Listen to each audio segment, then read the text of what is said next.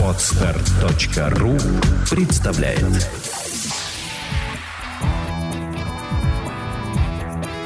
Александра и Андрей Капецкий в лучшем психологическом подкасте «Психология, мифы и реальность».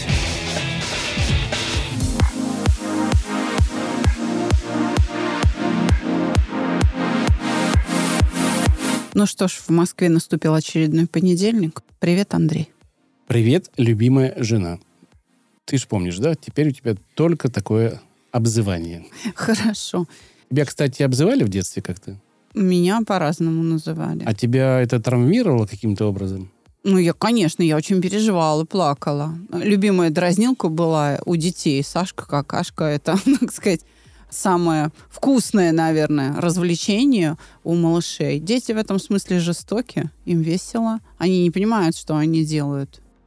Они жестоки, но при этом очень прямолинейны, иногда добиваются каким-то таким не, не свойственным взрослым, может быть, методом своего. Да? Да, ну, дети же думают о своих чувствах, они очень мало думают о чувствах окружающих. Им нужно время... Им нужно специальные усилия педагогов, то есть людей, ну, родителей, которых воспитывают, да, взрослых, чтобы научиться обращать внимание на то, что чувствуют другие. Даже просто вот собаки, кошки, э, которые с ними животные домашние, чтобы понять, что этому животному, ну, просто другому, не тебе лично, а другому какому-то живому существу хорошо или плохо. На это нужно время и специальные усилия, на это нужно обращать внимание. И поэтому дети... могут быть жестокие, не понимая, что они жестоки. То есть это, ну, такая детская глупость. Часто, когда ты приходишь к врачу или к педагогу, или к психологу, они интересуются твоей историей. Ну, что у тебя было раньше? Там медицинская карта или история жизни, предвосхищая, наверное, какие-то вопросы, которые могут быть заданы тебе, чтобы ты в, в этой истории немножко рассказал. А зачем это нужно? То есть зачем это делается, вот это выяснение истории? Давай так. Врач выясняет вот эту твою историю болезни. И вот этот процесс называется сбор анамнеза. С чем пришел? Для чего? Для того, чтобы понять, откуда это взялось. То есть тебе врач задает, а как давно у вас это случилось? К примеру, на что жалуетесь? Голова болит. Как давно она у вас болит? Она сегодня первый день заболела или она у вас уже целый месяц болит? То есть когда это началось? Она болит по ночам или по утрам, в течение дня? Она болит беспрерывно или приступами? Характер этой боли.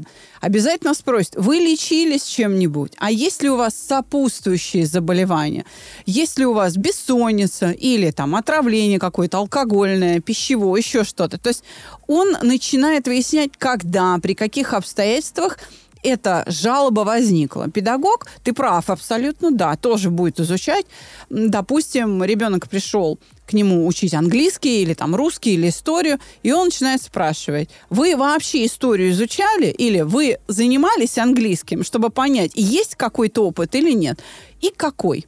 А, ну, преподаватели языков, как мы знаем, они проводят тесты, чтобы посмотреть, в какой точке изучения языка, на каком уровне находится ученик.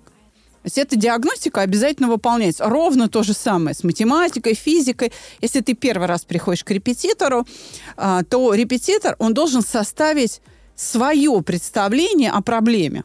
И он что тебе делает? Выдает задачи, которые ты начинаешь решать, и по тем ошибкам, которые ты совершаешь, педагог определяет, что ты знаешь, а что не знаешь.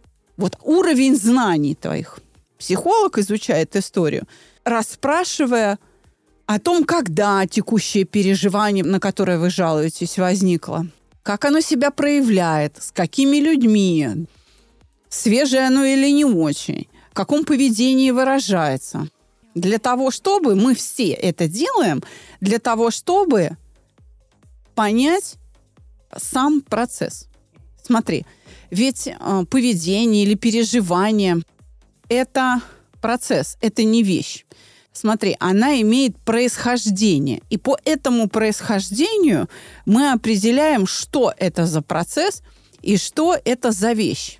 Для чего? Для того, чтобы предсказать, куда пойдет дальше развиваться этот процесс. То есть ты сейчас хочешь мне сказать, что все проблемы или успехи – это из прошлого некий путь, пройденный до сегодня. Да, это условия, при которых возникло то, с чем ты ко мне пришел. А теперь представь, это у меня фантазия сейчас такая, да, в голове созрела, угу.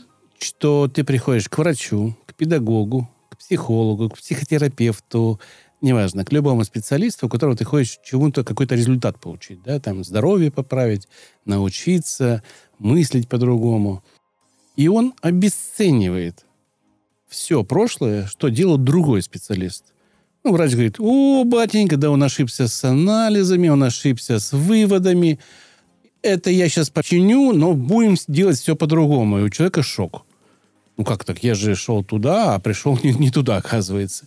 Учитель говорит, о, батенька, ваш английский вообще полное...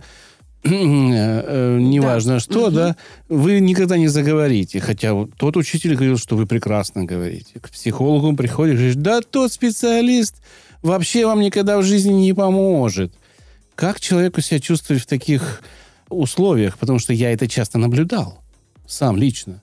И меня интересует, конечно же, вопрос, обесценивается ли таким образом и воспитание родителей?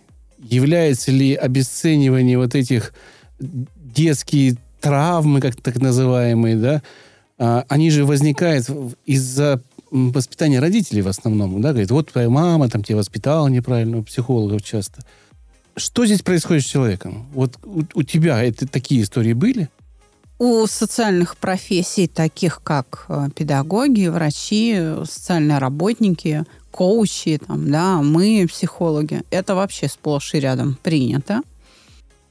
И это может действительно человеку принести какую-то боль, разочарование, да, шок, как ты говоришь, если у него есть ожидание к этому специалисту, что он подтвердит и скажет «да», но вот он там ошибся только в методах, или не то лекарство подобрал, да, или там, э, в общем, просто вы там личный контакт не нашли со специалистом.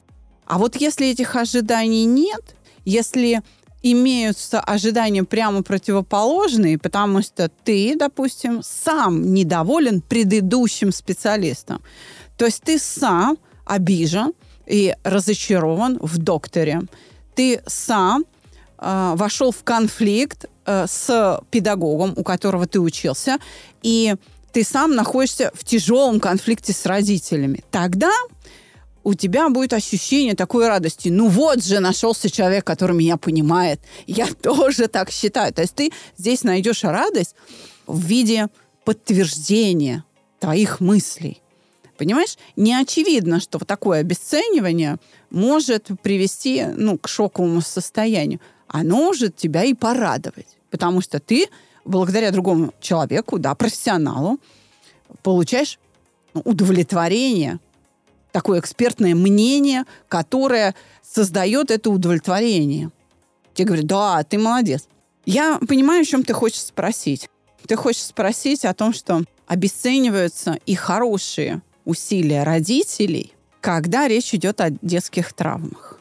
Да, ну я подводил к этому вопрос. Конечно же, мы подвели так это обсуждение через всех специалистов, но нас же интересует психология, поэтому да, меня интересует, обесценивается ли и положительный опыт родителей, и отрицательный опыт, когда, ну, специалист вешает ярлыки, грубо говоря. Если специалист убедителен в этом, он вешает ярлыки. Если он идет, скажем так, на поводу клиента, то да, будет обесцениваться. Если он выслушивает, ну, а мы часто вынуждены, э, профессионалы в отрасли, в психологической, мы часто вынуждены выслушивать только одну сторону, потому что вторая к нам, как правило, не приходит. Либо отказывается, либо она даже не знает, что взрослый ребенок или там супруг, да, вообще посещает психолога, потому что скрываются эти факты, да, обращения к психологу. И мы вынуждены только по истории одного из, да, в конфликте, ну, как бы определять вообще э, суть конфликта. Слушай, я тогда, наверное, уточняющий вопрос задам, более такой четкий, чтобы он был понятен и в ответе, и в вопросе. Считается, что все проблемы с поведением, здоровьем, там, счастьем, они из детства.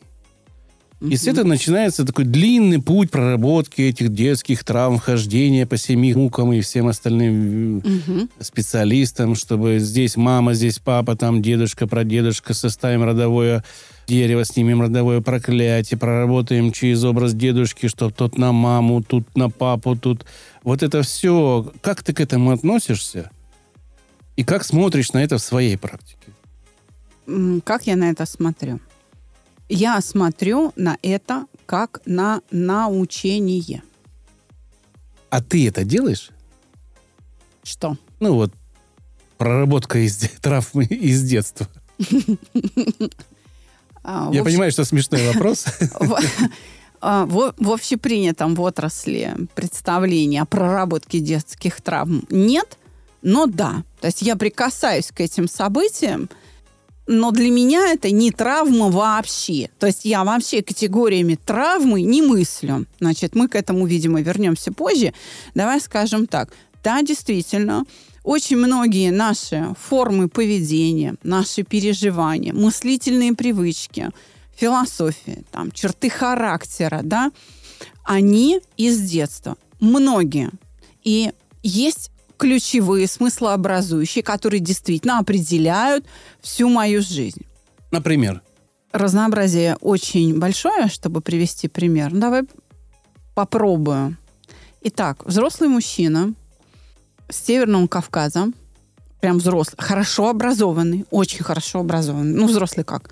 Чуть-чуть за тридцать, да? Меняет одну сферу профессиональную за другой. Я подчеркну, очень образованный. Много читает книг, посещает какие-то интеллектуальные клубы. И плавно перешел он от финансиста через рекрутмент, да, через работу с людьми, через администрирование каких-то проектов к работе в деревообработке. То есть к деревяшкам. Он собственными руками занялся, ну так скажем, столярным делом. Смотри, он ушел от общения с цифрами, с людьми вообще. То есть исключительно с предметами. И, обращаясь ко мне, он говорит о том, что постоянно говорит в перечислении своих жизненных задач, которые он сейчас решает, как бы отвлекаясь от темы. То есть в его глазах это такое отвлечение от темы. Об отце. Он постоянно говорит, вот я вспоминаю, вот такое же чувство у меня было. Он описывает какой-то эпизод с клиентом, да, который у него заказывает, не знаю, там стол, шкаф, еще что-то. Вот такое же у меня чувство было в детстве, когда отец на меня кричал. То есть он говорит о том, что у нас на Северном Кавказе принято вот так очень жестко воспитывать. Вот из меня делали джигита. Как можно, говорит он, маленькому ребенку, которому три-пять лет, ты представляешь, это какой нежный возраст, да? Вот так нагнетать ужаса.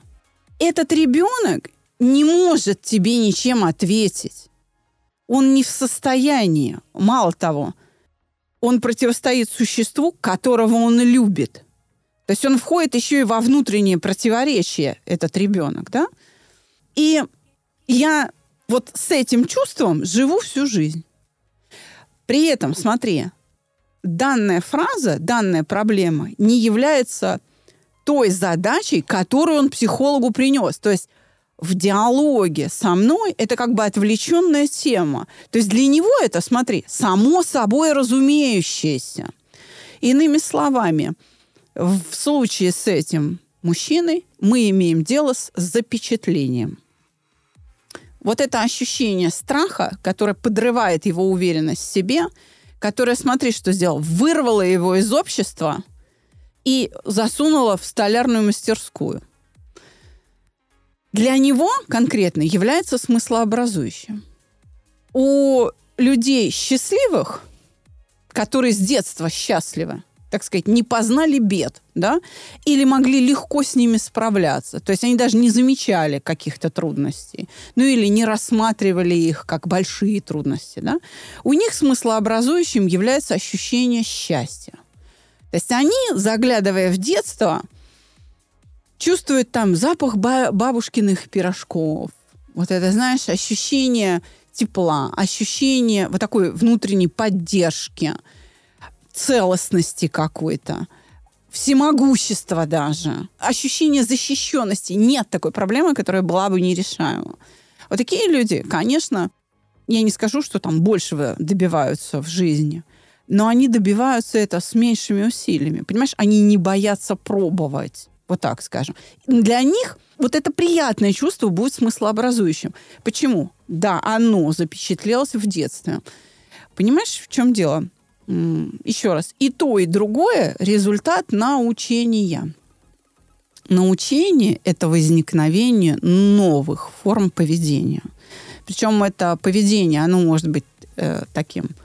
выражаться вовне, то есть иметь эффекторное какое-то выражение, видимое, да, поведение, а может быть поведением внутренних э, структур организма. То есть, правильно я понимаю, подводя итог э, вот к этому времени обсуждения, что да, многие проблемы идут из детства, но назвать их травмами это не совсем правильно, потому что это не является... чем-то болезненным, наверное. Нет, неправильно. Хотя нет, наверное, травмы. Да, я понимаю твое затруднение. Да, я понимаю твое затруднение. Итак, очень многие формы поведения возникают в детстве, да, но они могут как негативно, так и очень позитивно влиять на твою жизнь. К травмам психологи относят то, что крайне негативно влияет на твою жизнь. Ну, я понимаю, травму это, ну, грубо говоря, психологическое насилие, которое было проведено в семье, да, ну, было в семье, не проведено, mm-hmm. а было в семье. Это когда приходит, допустим, отчим э, и начинает тебя психологически и физически унижать. А в случае с девочками часто еще и бывает изнасилование. То есть вот это вот... В случае изнасилования бывают и с мальчиками, я тебе хочу сказать.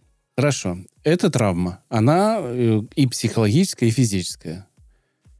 А есть только психологические травмы. Это когда просто вот над тобой издеваются или не понимают... Или чувство одиночества. Или чувство одиночества. Да, или, например, чувство одиночества. Их э, много разных видов, но давай так, определимся с тем, что такое травма. Я хотел как раз, да, понять.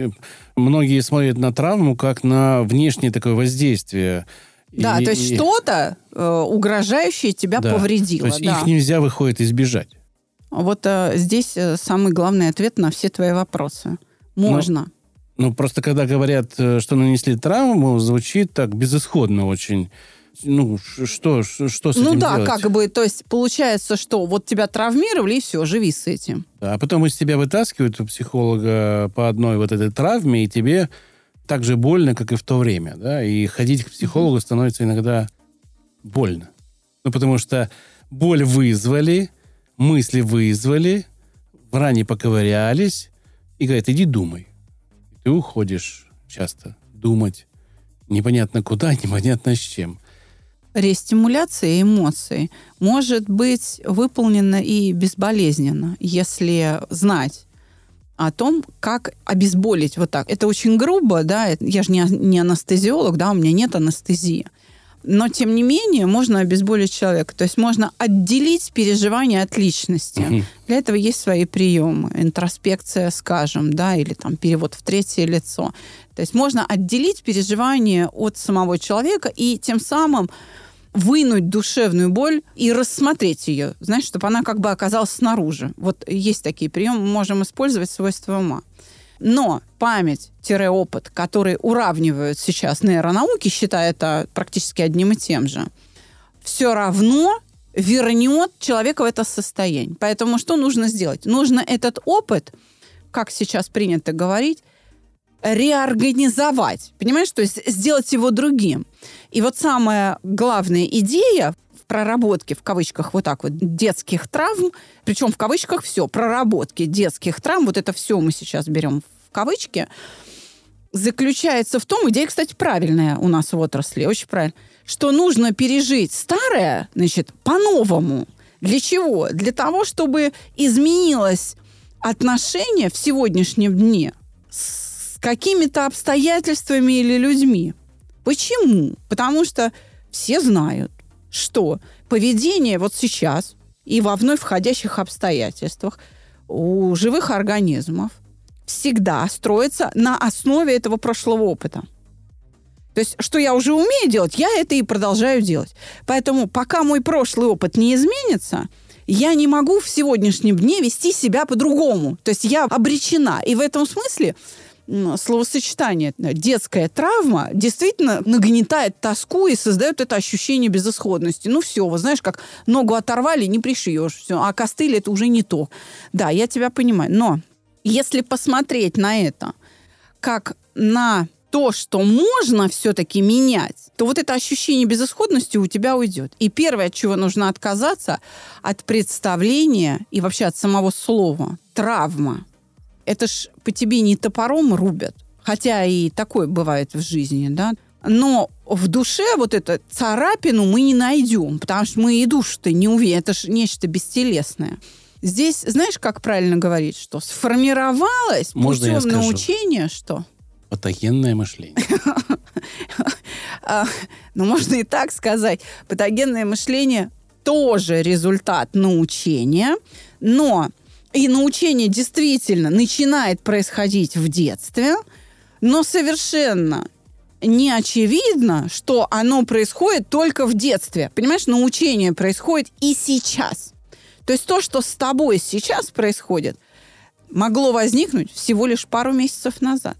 Хотя одним из способствующих факторов быстрому научению, да, чего-либо сейчас может быть нечто, чему ты научился далеко в детстве. Смотри, многие люди живут с ощущением, что они выросли в счастливой семье, и у них хорошие родители до тех пор, пока не встретятся с чем-то другим.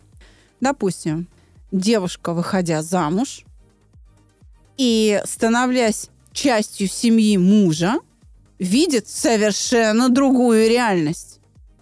Научилась-то она одному, а в этих новых обстоятельствах она что делает? Она сама, безо всякого психолога, пересматривает тот свой детский опыт. И в сравнении, допустим, с семьей мужа, хотя это и справедливо и для мальчиков, которые женятся, начинает осознавать, вот что такое счастливая семья. И в этом случае, безо всякого психолога, происходит обрушение и обесценивание.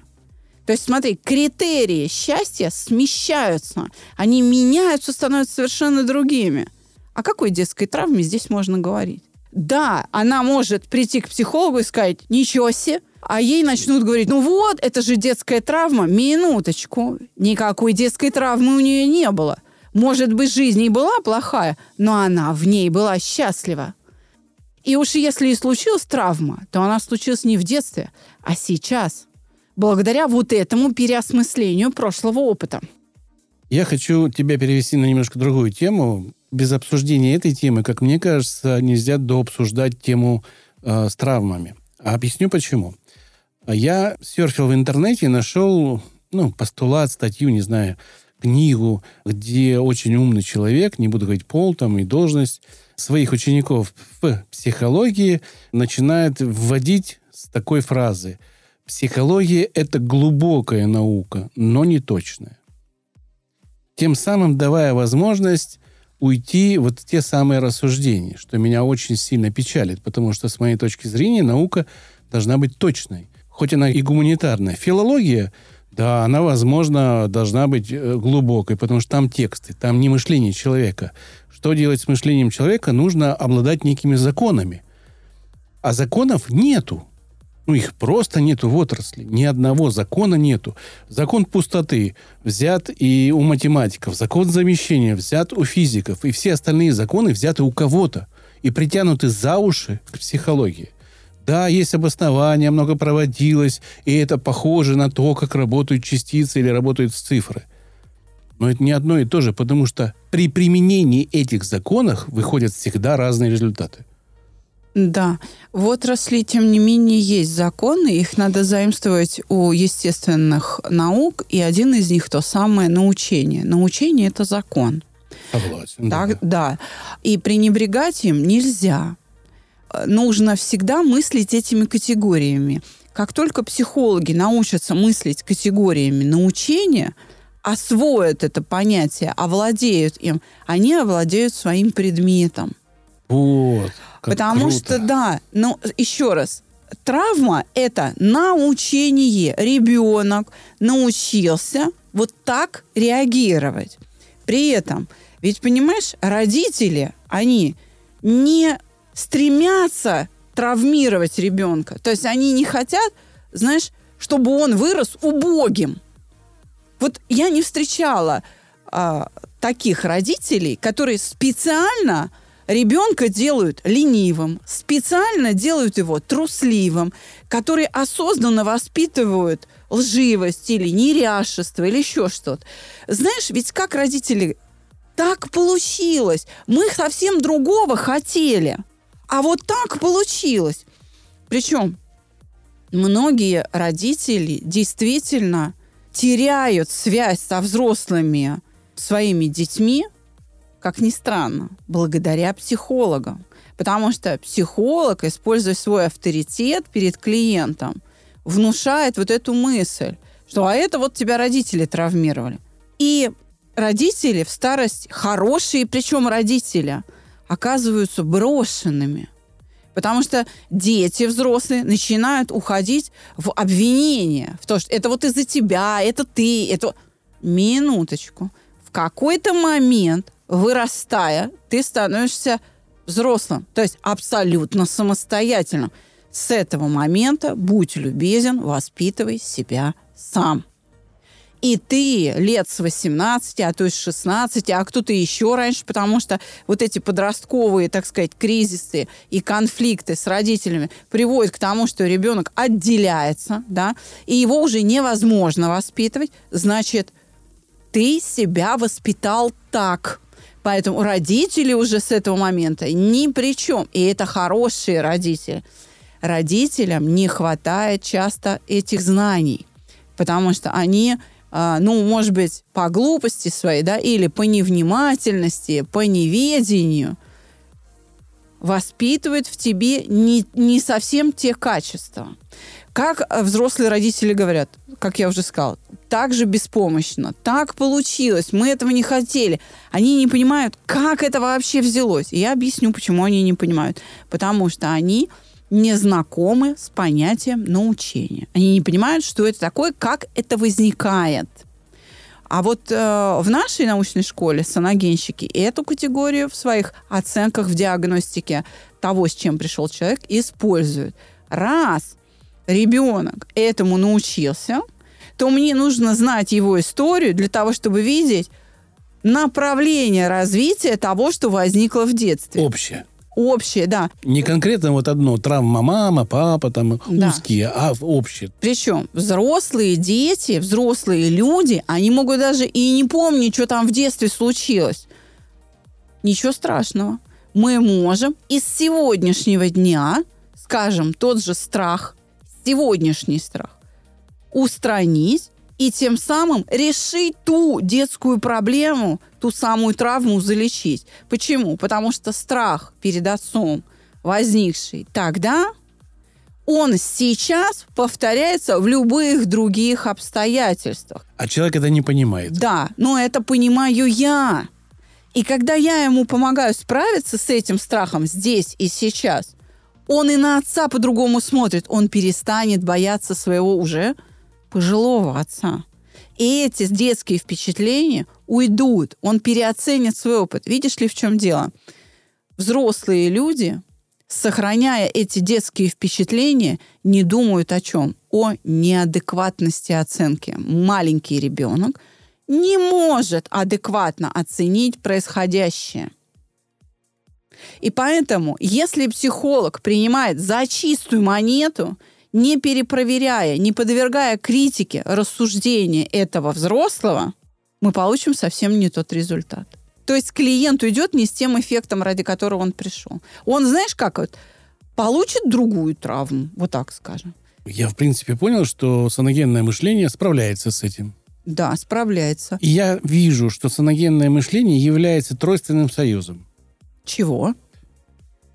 Двух наук. Одной глубокой, как говорят специалисты некоторые, и другой точной. Это физиология и психология. Да. Связки с наукой, которая исследует сама, саму себя.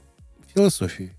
Совершенно верно. И этот тройственный союз может дать очень хорошие результаты. Именно вот связуя знания о человеке как о предмете, да, как о теле физическом, да, да, как знания о душе, так, потому что Платона все аналитики считают своим учителем, да, в большинстве, и философия, которая может сделать выводы, совершенно изучив верно. Те методы, которые используются в обоих науках, мы можем получить новую науку, у которой пока нет названия. Пожалуй, так. Мало того, ведь в психологии, кроме научения, должен применяться закон, который открыт для психологии физиологам. Это структура поведенческого акта. Закон структуры поведенческого акта, он должен быть известен каждому психологу. Потому что когда человек, сидящий напротив тебя, психолога, рассказывает свою историю, он описывает это через поведение. Что он делал или другие люди делали в обстоятельствах тех или иных жизненных. И вот это поведение дает всю картину того, откуда, что, с какой целью, какая была программа поведения, как принимались решения. Можно не спрашивать клиента о том, как вы приняли решение. Зная структуру поведенческого акта, слушая его историю, прикладывая, так сказать, вот эту модель, да, всеобщую закономерность поведения к рассказу, ты видишь все компоненты. И мне, например, уходя, часто клиенты говорят: вы меня видите насквозь. Я даже вот там первое время боялся к вам ходить, потому что у меня такое ощущение, что у вас там рентгеновское зрение. Нет, у меня не рентгеновское зрение, я не ведьма. Я знаю структуру поведенческого акта, это классика жанра по Анохину. Все, мне этого вот с избытком. Я действительно могу сказать, что он думал, что мне достаточно, чтобы он описал просто ситуацию, свое поведение. Я могу сказать, что он почувствовал, что он в этот момент подумал, как он принимал решение. И я могу предсказать последствия, показать ему, чем все это может закончиться для него. Но я могу внести изменения, понимаешь, в эту структуру того самого поведенческого акта. Потому что для меня это, знаешь, не чудесным образом, как-то, непонятно как, возникло в детстве. А я, заглядывая в это детство, в эту, условно, да, опять закавычиваем, детскую травму, я вижу, как научение произошло. То есть для меня это не травма, ну, знаешь, как перелом руки или ноги. Не так. Это для меня не повреждение. Это как сложилась связь одного с другим. Какую оценку он придал этим обстоятельствам. То есть какое значение, какой смысл он в это вложил. И вот этот смысл, он будет организовывать поведение взрослого. Значит, чтобы этот смысл изменить, нужно изменить переживание. Нужно выдрать это переживание с человека. Вот, собственно, как на это я смотрю. Поэтому все совсем не безнадежно. Итак, друзья, я думаю, что вскоре должна появиться новая наука. Типа моросология или доктринология. Или смешение этих двух названий доктрина-моросология. Это очень сложное, но я думаю, что умные головы что-то придумают. В том виде, в котором существует сегодня психология, она уже себя исчерпала. Она вышла далеко за рамки своего названия, и ты знаешь, вернуться вот в это русло, ну, достаточно трудно. И знаешь, я тебе скажу, она, к сожалению, в рамки своего названия даже не зашла. Проблема-то в том, что она занималась чем угодно, но только не своим предметом. Но это беда такая, знаешь, это концептуалисты это называют стратегический дрейф. То есть пришла к какому-то результату психология, но за пределами своего научного предмета. То есть свой предмет вот душу-то и поведение, и как вообще переживания работают в человеке, психология, так сказать, не знает. В этом смысле теория саногенного мышления Орлова, да, та школа, которой я принадлежу, как все знают, она первая ласточка, понимаешь? И технологии, которые создал мой отец, тоже итерационное угошение, например, или там система моделирования состояний. Это тоже первые такие инструменты, которые помогают вот психологии именно внутри своего предмета удерживаться, не уходить вправо или влево. Значит, это будет доктринология. Доктрина, это же как бы, да, делай так. Научение, научение, да. Делай так, и получишь эту. Наверное, доктринология очень хорошее название. Мне оно нравится.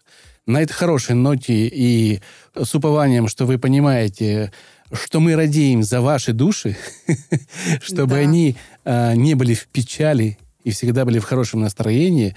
Именно для этого мы и выпускаем наш подкаст. Спасибо, что вы с нами, спасибо, что слушаете. До новых встреч. До свидания.